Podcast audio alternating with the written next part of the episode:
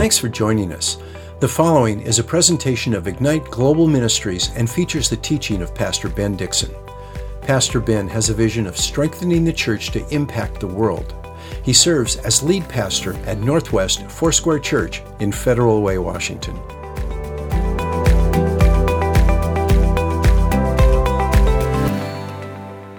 If you have a Bible, turn to Matthew chapter 18 and you could also hold your finger in 1 Corinthians chapter 6 if we get there today, which I hope to do. Amen. So let's go ahead and pray. Father, we do thank you today for your word, and we thank you for this conversation. And ultimately, Lord, I, I do pray that we would be a people that look more and more like Jesus Christ. We want to look like your Son, and He is the ultimate example for us. And we pray, God, as we read your word, and these are the words of Jesus, that you would conform our hearts to His image knowing that that is what you desire for each one of us. So I pray for everyone that's tuning in that you would bless them, strengthen them, fill them with your Holy Spirit. Give us the grace to walk out a life that looks like you and that touches the people of this world. And as we deal with the offenses, I pray that it would be an example that life and love and hope and freedom is actually found in Jesus. We love you, Lord, and we look forward to the fruit that will come as a result of this conversation in Jesus' mighty name. And everybody said, Amen. Hey, well, God bless you today. Once again, this is a series that we're in called Dealing with Offense. And let me just give you a quick review. We had three lessons on this already, and we talked first about cultivating a pure heart, knowing that before we ever talk to someone, before we're ever sinned against or we sin against someone else, whereby we have an offense, we know that it first starts in the heart because our heart, if it's not pure, if we're not dealing with our heart before God, if we're not already submitted to His Word, if we're not already being led by the Holy Spirit, we're going to have issues regardless of what that might be. And so we talked about cultivating a pure heart so that we could be people that before something ever happens, that we're predisposed towards grace, we're predisposed towards mercy, we're predisposed towards biblical living, which is really what it's all about. So, no matter what the prescription is as a result of the offense, we know that it's found in Scripture, and our hearts must be yielded to God and His Word before anything ever happens. And so, we talked about that. That was our first lesson. Our second lesson was called The Sources of Offense. And I, I talked about nine different things that will happen to us or things that usually lead us into offense, whether they're the sins that come against us or they're actual things that we have in our own hearts, sin or past wounds or other things that cause us to be offended when somebody does something. It could be a real sin that they commit against us, or it could be a thing that they do that reminds us of somebody else's sin. And we need to know that sin against us is not meant to produce sin in us, nor is somebody maybe doing something that maybe isn't sin against us, but it looks like another person. We've got to be aware of our own hearts. We've got to be aware of who we are and how we perceive things. And the more that we are, the less offended that we will be.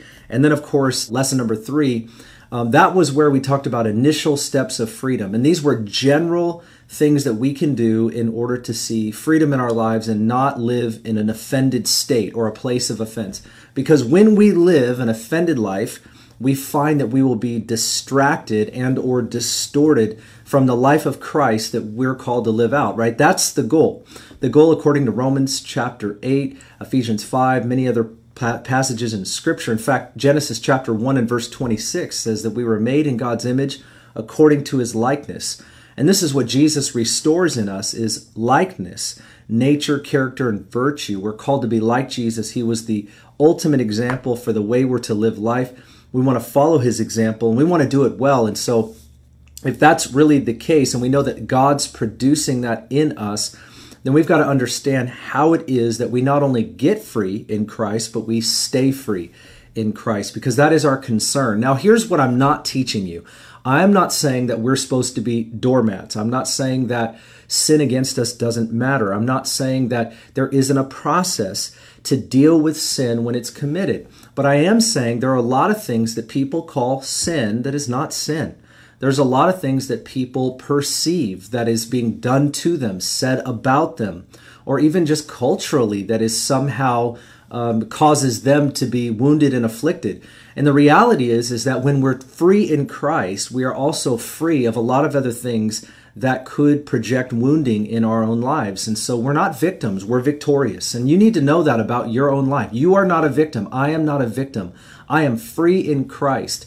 Maybe on the outward, people consider me bound, or there might be limitations and restrictions in my life, but on the inside, because I have the precious Holy Spirit, I've got the Word of God, I can live a life that is free in Christ. And that's what this is all about that we can be free on the inside.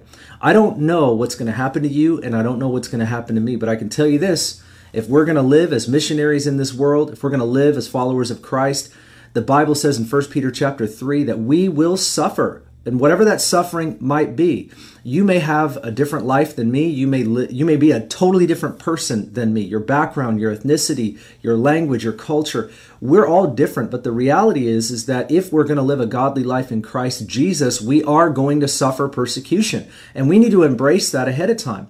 The bible's very clear. We don't want to suffer for our own stupidity and there will be times where we will suffer uh, in this world because this world is cruel. Sin will produce sin. Sin will give birth to sin, and we will all be affected by that. Seven billion people on the planet making free will choices is going to affect all of us in one way or another. There are all kinds of sin. And so, what is the purpose of us forgiving sin? We are reaching people's hearts for Christ. That's our mission. Our mission is not to, to just uh, push back sin as though the gospel is not the fix all. That Jesus called us to be missionaries. He gave us a message. That message is the only thing that sets people's hearts free. If you don't believe that yet, let me convince you. Friend, if I didn't believe that the gospel was the power of God unto salvation, and actually the healing agent by which I could be free enough to love you, then you and I need to be convinced of that. That is what the Bible teaches. The Bible teaches that there is only one message and there is only one ministry. There is only one person that can bring the freedom that each person on the planet wants, and that is Jesus Christ, who was who was crucified, who's risen from the dead who gives life to us by his spirit and teaches us according to his word. I'm already preaching and I wasn't meaning to. Okay, maybe I was. But here's what we're doing today. Today we're talking about how to handle offense in the church, right? So this is where someone sins against us, actually, not just a perception. And what do we do as a result of that if they're a brother or sister in Christ? This lesson is all about how do we handle this in the church. And so we're going to be reading eight, uh, Matthew chapter 18 and I'm just going to read the whole chapter because why not? Here we are. You're here. I'm here. Let's go for it. This is what it says in verse 1, Matthew chapter 18. At that time, the disciples came to Jesus, and they said to him, Who then is the greatest in the kingdom of heaven?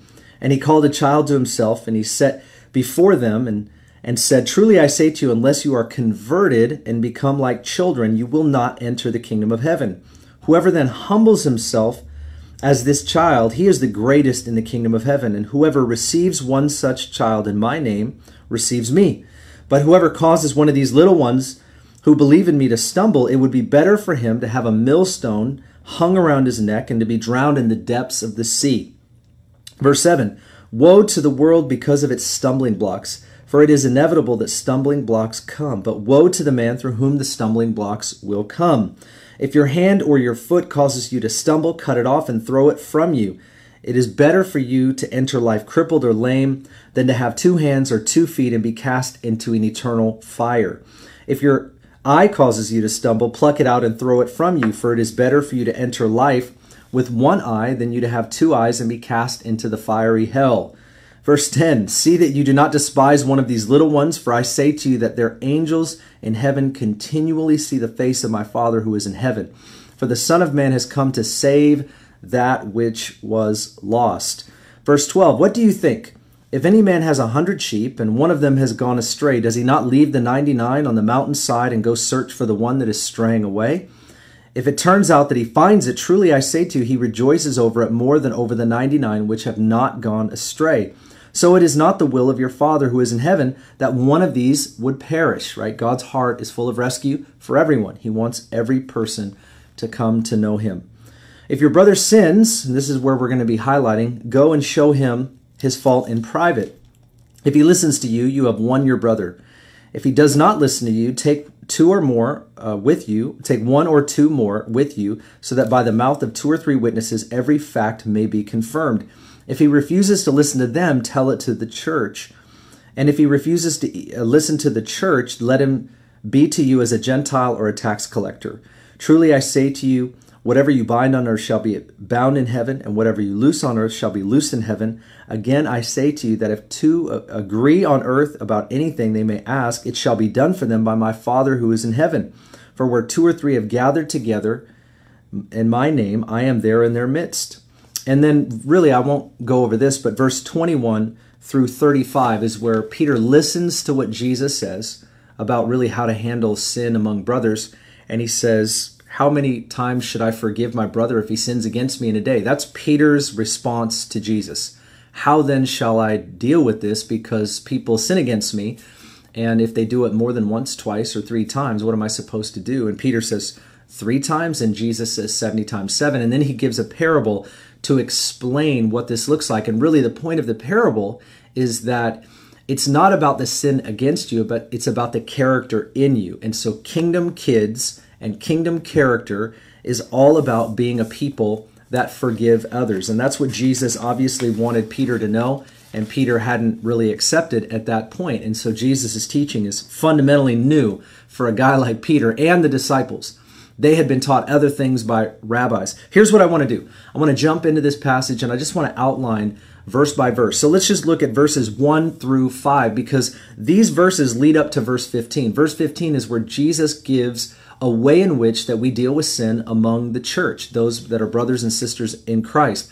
But the passages before verse 15 help us to understand the foundation for which that is even possible. And you'll see that to be the case. I've gone over this a few times before, but in this context of dealing with offense, we've got to look at this because the scripture gives us wisdom. In fact, there are a lot of proverbs that talk to us about how to deal with sin.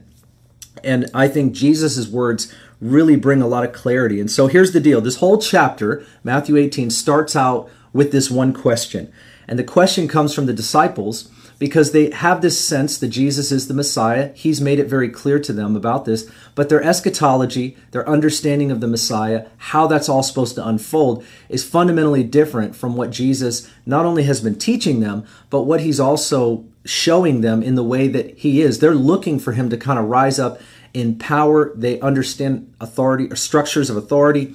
And he's not walking out um, what they actually perceive is, is, supposed to happen with the Messiah. And so they ask him questions like this based on a lot of their theology. They say, Who then is the greatest in the kingdom of heaven? And we read this, we can imagine that uh, they're asking this because they're thinking about their life. So Jesus is the Messiah, and he chose them to follow him then they're thinking, what does that mean for us and who's the greatest? So they start to really think well of themselves throughout this whole process. And just to kind of give them a little bit of slack, instead of like putting them putting them down, we want to make sure that we understand their theology would dictate certain things. And so now that they are mostly assured that Jesus is the Messiah, although he's not fitting the bill on some of their theology, they're asking these kind of questions based on their assumptions. And so Jesus responds to them by asking a child to come, and he has this child presented to them. And here's this child, and the child says to them basically, or he says to them about the child, unless you become converted like a child, you will not enter the kingdom of heaven. That's the first thing he says. And he basically says that that a person that is like a child is the greatest in the kingdom of heaven. So he uses a child as a metaphor for greatness. What is a child? A child is dependent.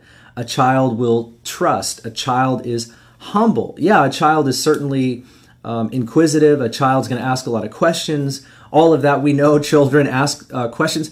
But even implicit in asking the question, they're trusting the one that they're asking right so the reality is is the younger that my kids were the more questions they would ask but that's not so bad because they want to know and they want to learn and they're trusting the one that they're asking the question of and jesus is using the child as a metaphor and he's saying those that are converted and become like this little child not only will they enter the kingdom but they will be great in the kingdom so greatness is about humility that's the key in this passage verses 1 through 5 it is all about humility. It's about us being children of the kingdom, children of the king. And this is what we must look like, and this is what we must stay like.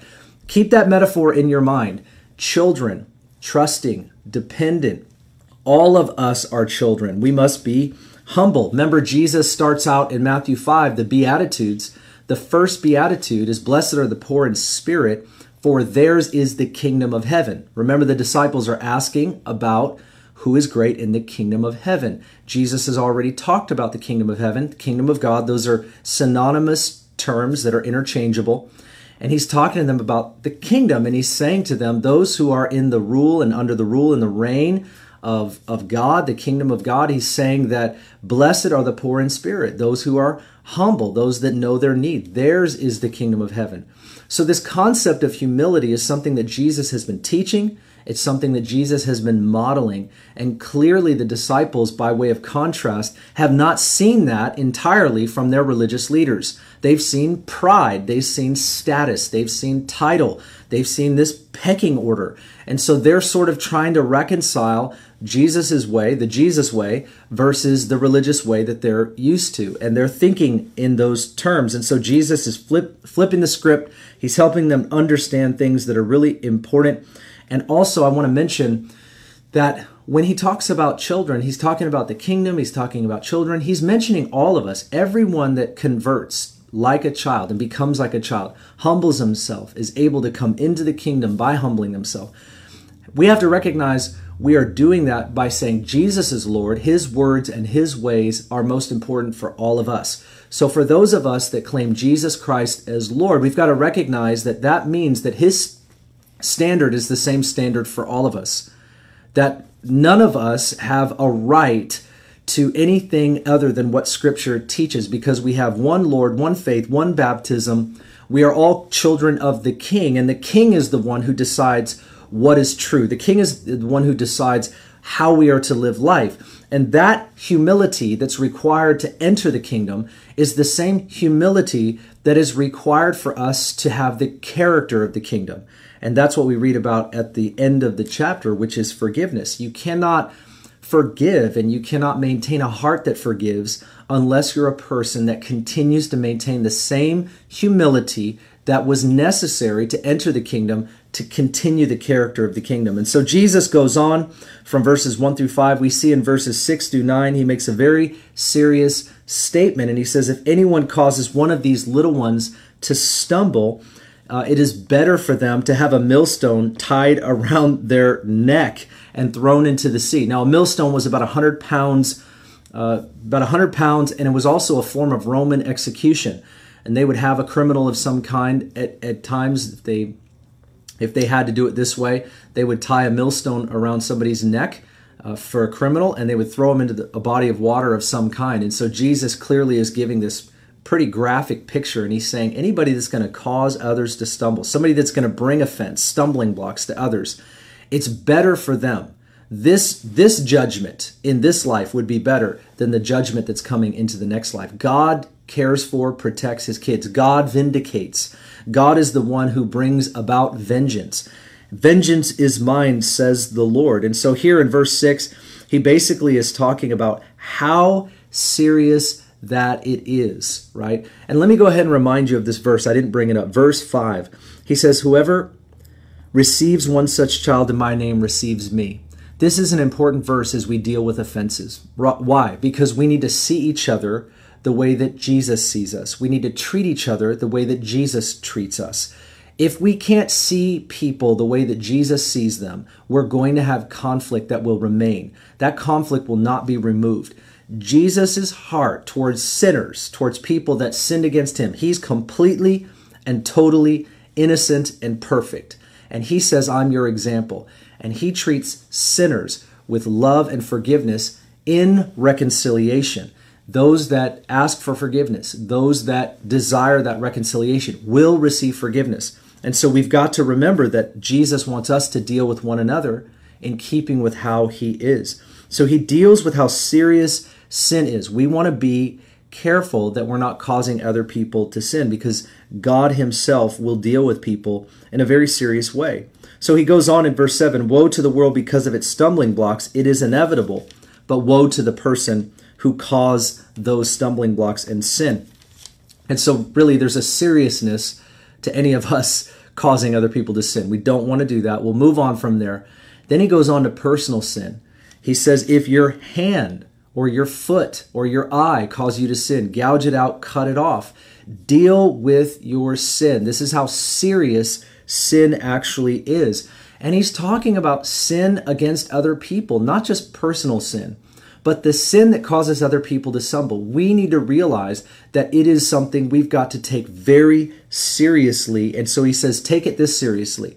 If you cause somebody to stumble, cut that thing off. Do whatever you got to do to rid yourself of that because the perpetuation of that sin, the cycle of that sin, will affect hundreds and hundreds of people, or how many, or however many people it will affect. But if we don't deal with our sin, that sin gives birth to sin and we need to cut it off. And so that's what he's Jesus is actually talking about. We need to take it seriously. And then he goes on in verse 10 to 14. He says, "See to it that you do not despise one of these little ones."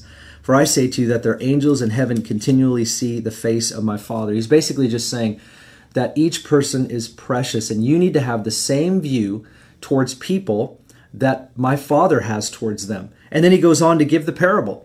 God is willing to leave the 99 to go after the one. The Father has a heart full of rescue. If the Father has a heart full of rescue and he's he's seeking to apprehend and bring back the wandering sheep, then we also need to realize that our sinning against each other will actually cause us stumbling. It'll cause a wandering. If God's seeking those that are wandering, we don't want to be the one that causes them to wander. And so we have to be in alignment with God's heart. And sin, offense, stumbling blocks, these things get in the way of what God wants. They get in the way of what God's will is. And as children of the kingdom, we, we have to take that seriously. So when a person sins against us, it's not just about how does that feel or how horrible was that? It's Lord, what do you want me to do? Why? Because He's Lord. His truth is true over our lives, even in the context of somebody sinning against us. Now, I'm not teaching you to be a doormat, and neither is Jesus because He gives us a process for when we are sinned against, because this is God's will redemption and reconciliation. God is building a family where he is the father. Jesus is the oldest brother. We are sons and daughters. Jesus is our example, the firstborn among many brethren. In this family, this family has values.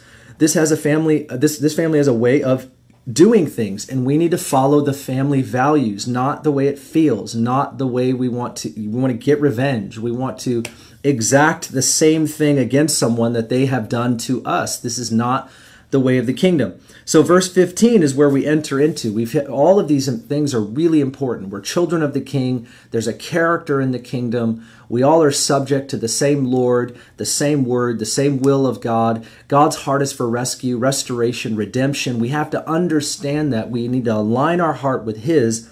Now, how do we deal with offense against a brother or somebody that has sinned against us. So he says this, verse 15 If your brother sins, go and show him his fault in private. If he listens to you, you have won your brother. But if he does not listen to you, take one or two more with you, so that by the mouth of two or three witnesses every fact may be confirmed. If he refuses to listen to them, tell it to the church. If he refuses to listen to the church, let him be to you as a Gentile or a tax collector. Truly I say to you, whatever you bind on earth shall be bound in heaven, whatever you loose on earth shall be loosed in heaven. And then he goes on to say, uh, speak about agreement. And for where two or three are gathered in agreement, he says, There I am in your midst, which is a scripture that is profoundly misused. As you can see, context dictates interpretation, right? We cannot come up with some interpretation. Sometimes we talk about this verse like whatever's you know, bound on earth shall be bound in heaven, whatever's loosed on earth shall be loosed in heaven. We use that as sort of this uh, uh, prayer of agreement. The prayer of agreement is important, but this context actually dictates what this prayer of agreement is really about. What what we loose on earth is shall be loosed in heaven, bound on earth shall be bound in heaven. He's talking about our heart being in alignment with the Father to deal with people the way that Jesus would. And so these are the principles that he gives to us. Now, what are the steps? How do we deal with something that happens? So if somebody sins against you, this is the biblical prescription. Now, I want to say that again. I think that we have a lot more chaos in the church because we do not do what the Bible says. Now, you, this is not rocket science, but it's amazing how serious wounds and offense can actually be. It can blind us. And so, the first thing Jesus says when someone sins against you, go to the person privately, and this would also mean personally, and tell them what they have done. This is the most respectful thing that you can do to another believer because it gives them the chance to explain. If a person has sinned against you, maybe it's a misunderstanding. There could be a clarity to that sin. I, I agree with that. But maybe we're wrong. And sometimes I have been wrong where it looked like they sinned against me and I thought they sinned against me, but they actually didn't sin against me. And I need to give them the opportunity to explain hey, when you did this, this is how I felt and this is what happened in my heart. This is what happened in my mind. And I need you to explain this because honestly, I'm just in conflict that this happened because biblically, this is not the way to treat someone. And so I just need to give you the opportunity to explain because I want to be right with you, but I'm not right with you right now until we hash this out. And so this is actually respectful, giving someone the opportunity to explain themselves, or it's giving them the opportunity to repent. If we don't give someone the opportunity to repent, then something therefore is wrong with the way that we view this situation. It is very possible that a person doesn't realize the impact of their words. Now, now let's just think about this for a second. Jesus said, Father, forgive them. They do not know what they're doing. Is it possible that people don't realize what they're doing? We all have blinders. You have sin in your life. I have sin in my life. And sometimes that sin is not something that I'm just maliciously trying to, to do against other people. It just is that unsanctified part of me that God is bringing back into order. He is working on me. By the Holy Spirit, He is helping me. He is sanctifying me. And each one of us, we are in that process of sanctification and we can be blind to sometimes that sin that we commit against each other where it's not malicious. If it's malicious, it speaks for itself, obviously.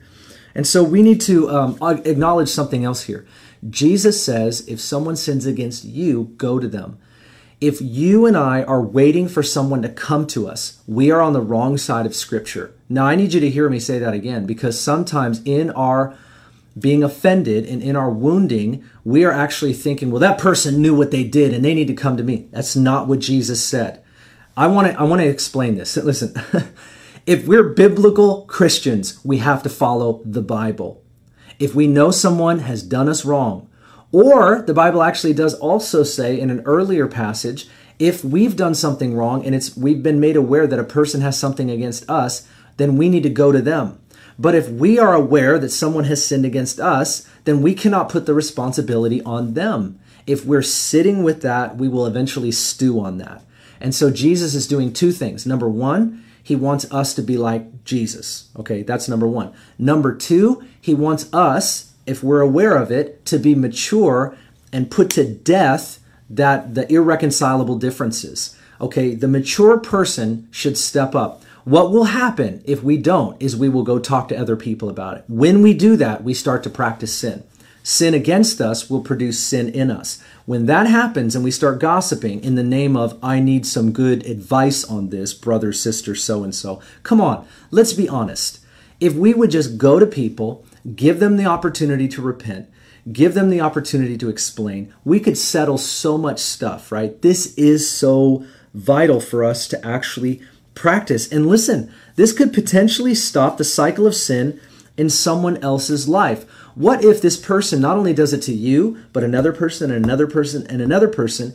And by us going to them, Jesus knows that we actually have the power to stop the cycle. And think about that. We can cut off the cycle of sin by simply going to a person. So if we're stubborn and we're just sitting there, well, I'm just going to wait for them to come to me. Friend, don't do that. Okay. Now, if this person has perpetually done this to you again and again and again, we need to keep going in, in this passage to see how we need to see someone. But I'm not talking about you've already gone to them two, three, five times and they're not coming to you. This is the scripture keeps giving us wisdom for situations like that. But we're talking about initially speaking. We go to that person for relationship to be restored. The second thing, if that person hears you, you can restore that relationship all is saved, praise God, kingdom kids are together, Jesus is Lord, the Bible is honored. Come on, Jesus, the example of Jesus goes out. It's a beautiful thing. If that doesn't happen, then the Bible says go to the per- person with witnesses, and this is for the purpose of accountability. Sometimes a person doesn't trust what you're saying, and we need to choose godly, spiritual people who understand the Bible, and also that person can trust. Whenever I've negotiated some kind of intervention of, of this kind, I've always made sure that whoever is that second or third person can be trusted by both parties. Because if it's just like your spouse, your friend, or whatever, and they're not fully trusted in uh, in an objective way, then you obviously see what's going to happen. And so we want to choose the best people for the situation where relationship can be restored. That's the goal. If the goal is for relationship to be restored, then we've got to know who we're choosing and why. And so this is really important, and we want to bring this into the light so that we can see restoration and reconciliation. Now it says in the passage that if we are able to win them over by accountability, then all is restored. Jesus is honored. The Word of God is honored. Um, the example is very clear. People inside the church will see a great example, and that's a beautiful thing. But if they don't listen to the witnesses, then we need to go to the church. But this is for the purpose of restoration. When a pers- person will not listen to you or some witnesses, we need to get other people involved. When it talks about going to the church, it's not talking about 2,000 people at Northwest Church. Sometimes we misinterpret and we think Pastor Ben needs to stand on a stage and this is where we oust somebody. That is not the form of church discipline that Jesus is talking about. He's saying you go to the church. Most of what they had then was smaller groups of people. In the early church, this was after the resurrection of Christ. They had small house churches primarily. Yeah, they would meet in temple courts for prayer and there would be more believers there that would gather, but primarily they had house churches and Jesus is with 12. And so he's saying, bring it to the church. Bring it to the group of people that you do life with. You know, in other words, don't avoid it. Don't sweep it under the rug. Bring it to the church so that everybody understands that there is an issue because they already know. So we bring it to this would be for us maybe a life group. This would be a small group. This would be that setting where this person is a regular. That's important for us to practice, right? So we need to get everybody to pursue the purpose of restoration. The point of bringing it to the church is that the church gets involved in restoration, not that the church judges the person. It's that we've already rendered the verdict that something is wrong, and we've tried to bring witnesses who agree that sin has been done. And so we're not trying to negotiate whether or not this is sin by asking other people, Do you think this is sin? We've already decided somebody has sinned against me and I've brought accountability. They all agree nothing has been done. This person now is avoiding it. We're not going to avoid it. We're going to get the church involved. The church is going to pursue this person's heart for the purpose of restoration. If they reject the church, then the fourth step and the fourth stage is treat them as a non believer. He says tax collector or pagan. But this is for the purpose of redemption. So there's a couple things that this means, right? So, number one, a, a pagan or a tax collector is a non-believer. So we pursue, so that we unleash the church to pursue this person as a non-believer.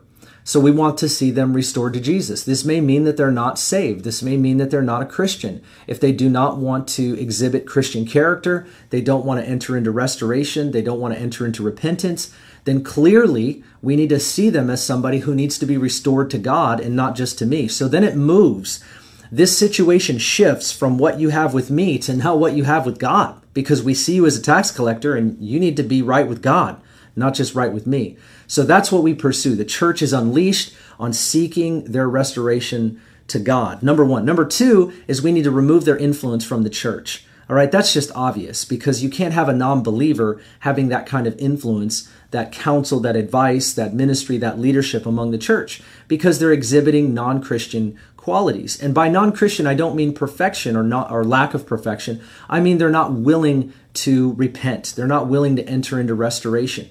So we're not perfect, but when these things occur, if we're not willing to reconcile, then something is profoundly off. And that's where we need to see that person as you need to be made right with God, because if you're not made right with God, you can't be made right with me. And can I just park there for a second and, and, and just talk about this for a minute?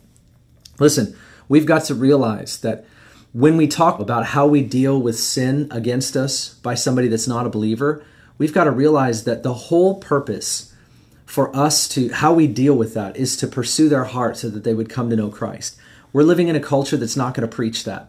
We are not going to preach today that when you're you know shamed or harmed or sinned against, you need to pursue their heart. You need to pray for them. Um, those who despitefully use you, pray for your enemies, pursue their reconciliation with the Father. The world doesn't pursue that. In every pursuit that the world has right now, they are not necessarily or even trying to pursue reconciliation with one another because if you don't have it with God, you cannot have it with others. You cannot have it with others. How do we know that? Because how would your heart be if you didn't have the Holy Spirit in your heart? How angry would you be? How offended would you be? How wounded would you be? How would you see people? What hatred would be in your heart?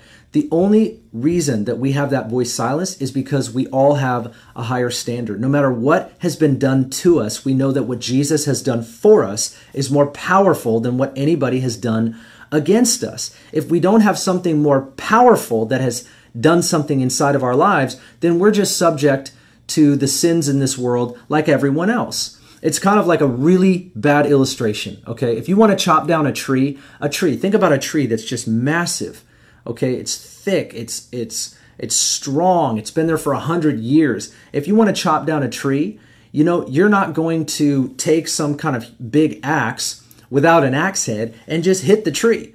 What would happen if you took an axe without an axe head and just hit a big old tree? Nothing. you know, what you're using to bring something down has to be more powerful than what is coming down, right? If you're going to if you're going to take this thing out, if you're going to chop this thing down, then what you're hitting it with has to be more powerful than what you're hitting. And that's the reason that Christians who have the Holy Spirit and the Word of God can deal with sins differently than the world or than non Christians because we have the Holy Spirit. We have the Word of God. We have the ability. We have the power that can bring what looks like more powerful down. It's actually not. That's why a chainsaw, something small, can bring down something so big. The Holy Spirit is in our hearts. Now, He's not small. The Word of God's not small, but it's more powerful. One word from God is more powerful than anything else in this world. Period. Period. One word from God is more powerful than any sin against us in this world, right? You can take my body, you can take my life, but you cannot take my spirit. I've given my life to Jesus. Therefore, if I die, I go to be with the Lord. And that's benefit for me. That's what Paul would say. Paul being persecuted for his faith, Paul being shipwrecked, abandoned, beaten, left for dead many times. He could say, like, listen, I, it's better for me to go on and be with the Lord but it's better for you that I stay here because the reason and the purpose that I'm here is for your sake, that I would see you reconciled to God and reconciled to one another, that the gospel would continue to go into the world. Now, why am I saying all that? Because if we're really going to deal with offense among brothers and sisters in Christ, we've got to realize that we are under a higher standard, and all of us must hear to that standard. We are under a higher word than, than the word that's in our own minds and hearts when we're offended. I can't believe you did that. I can't believe you did that. Why would you do that? You knew better than that. No, we're under a word that is for all of us, something that's a higher standard than any feeling we have or whatever somebody might do. This is where God's word is more powerful than anybody else's words, period. And so when a person will not reconcile, we pursue them as a non believer. We shift from reconciliation between us and them to reconciliation between them and God because until they have that, they will not be able to have a reconciliation with us, right? You cannot have reconciliation without repentance. And so it is not on our part to make that person's heart right. We can't control people. We give people the opportunity to be right with us. But when they will not have it, then we pursue, we pray, we unleash the church on them being right with God. We do have to remove their influence from the church because we cannot allow a non-believer to advise or counsel the church. You know, they're not going to they're not going to adhere to this word right? It's really important for us to remember that. So these are the initial steps that we use and employ, biblically speaking, to deal with sin that's been done against us. As I close, let me just remind you biblical prescription of dealing with sin has to actually be enacted when there's a biblical sin. What I mean by that is the Bible stipulates, the Bible dictates what sin is. You and I cannot ascribe motive to people. We cannot ascribe uh, like malice to someone. We cannot even even when we think somebody's done us wrong, we need to go to them and allow them to explain. Because I think one of the major flaws that I see in how people deal with sin among each other is they automatically assume something was a sin when it's not clearly a biblical sin. I mean, if you punch somebody, you've sinned against them. If you call them a name, you've sinned against them. If you said something, something behind their back, you've sinned against them. If you've done something to them physically that's harmful, you've sinned against them.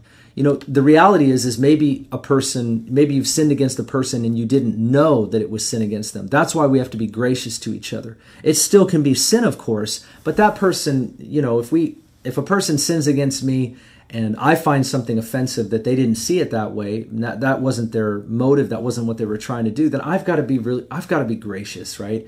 And so we've got to make sure that the way that we're holding the prescription of scripture is against biblical sins okay and so that's why it can be very harmful and it can be very hurtful to ascribe motive to people where there wasn't some clear sin that was done.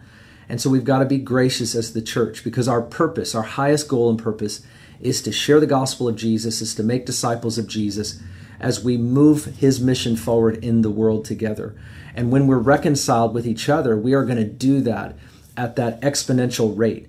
If we're not reconciled with each other, it has the power to distort us, to detract us, derail us from what we are here to do. And so, offenses, I believe, and I've said this before, can be one of the most powerful tools that the enemy has to use against us to stop us from doing what Jesus called us to do. Let's go ahead and close our time with a little bit of prayer as we join our hearts together for the purpose of dealing with offense. We don't want anything to have precedence over our lives except for the word and the ways of Jesus Christ. Father, we thank you today for your word, and we just pray, God, that Matthew 18 would go deep into our hearts. I know I've spoken about this before, but I think we just need to hear it again and again because the reality is you gave us a prescription for the issues that we face. And Lord, it's, it's a cure, it's how we handle sin among one another in the church. And God, we need to deal with our sin in a way that we seek restoration and relationship we love one another. We cover one another. We follow your word. We follow your truth. Your truth is what is our guide, and it's what protects us from us having that spiritual cancer that, that just wants to be riddled throughout the body. Father, I pray over Northwest Church right now, and I pray for anybody tuning in that's from another church. God, I pray that you would just root out things inside of us as your people that are causing conflict and chaos and confusion, and that, Lord, you would fill us with the Holy Spirit. Give us a heart to follow your word, to dig deep into your word, and to find what's there and to employ it in our relationships among our churches. And I thank you for Northwest Church. I pray for your blessing over this church. I pray that you would settle all accounts. I pray that forgiveness would be full. I pray that you would rest, restore and reconcile relationships that are hindered right now. Any relationships that are hindered, I pray, Holy Spirit, bring conviction and bring convincing about our role in that restoration. God, we thank you that you, these this is your family. We thank you that you give us the answers. We thank you that your heart is that all of us would be together as sons and daughters of God. Lord, may we I pray that what we are is, is a beautiful picture of unity and reconciliation in the world, that they would want what we have. Make us that, Lord. We invite it and we receive it today in Jesus' mighty name. Everybody said, Amen.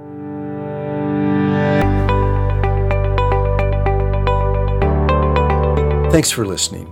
If you'd like more information about Ignite Global Ministries, please go to our website, igniteglobalministries.org.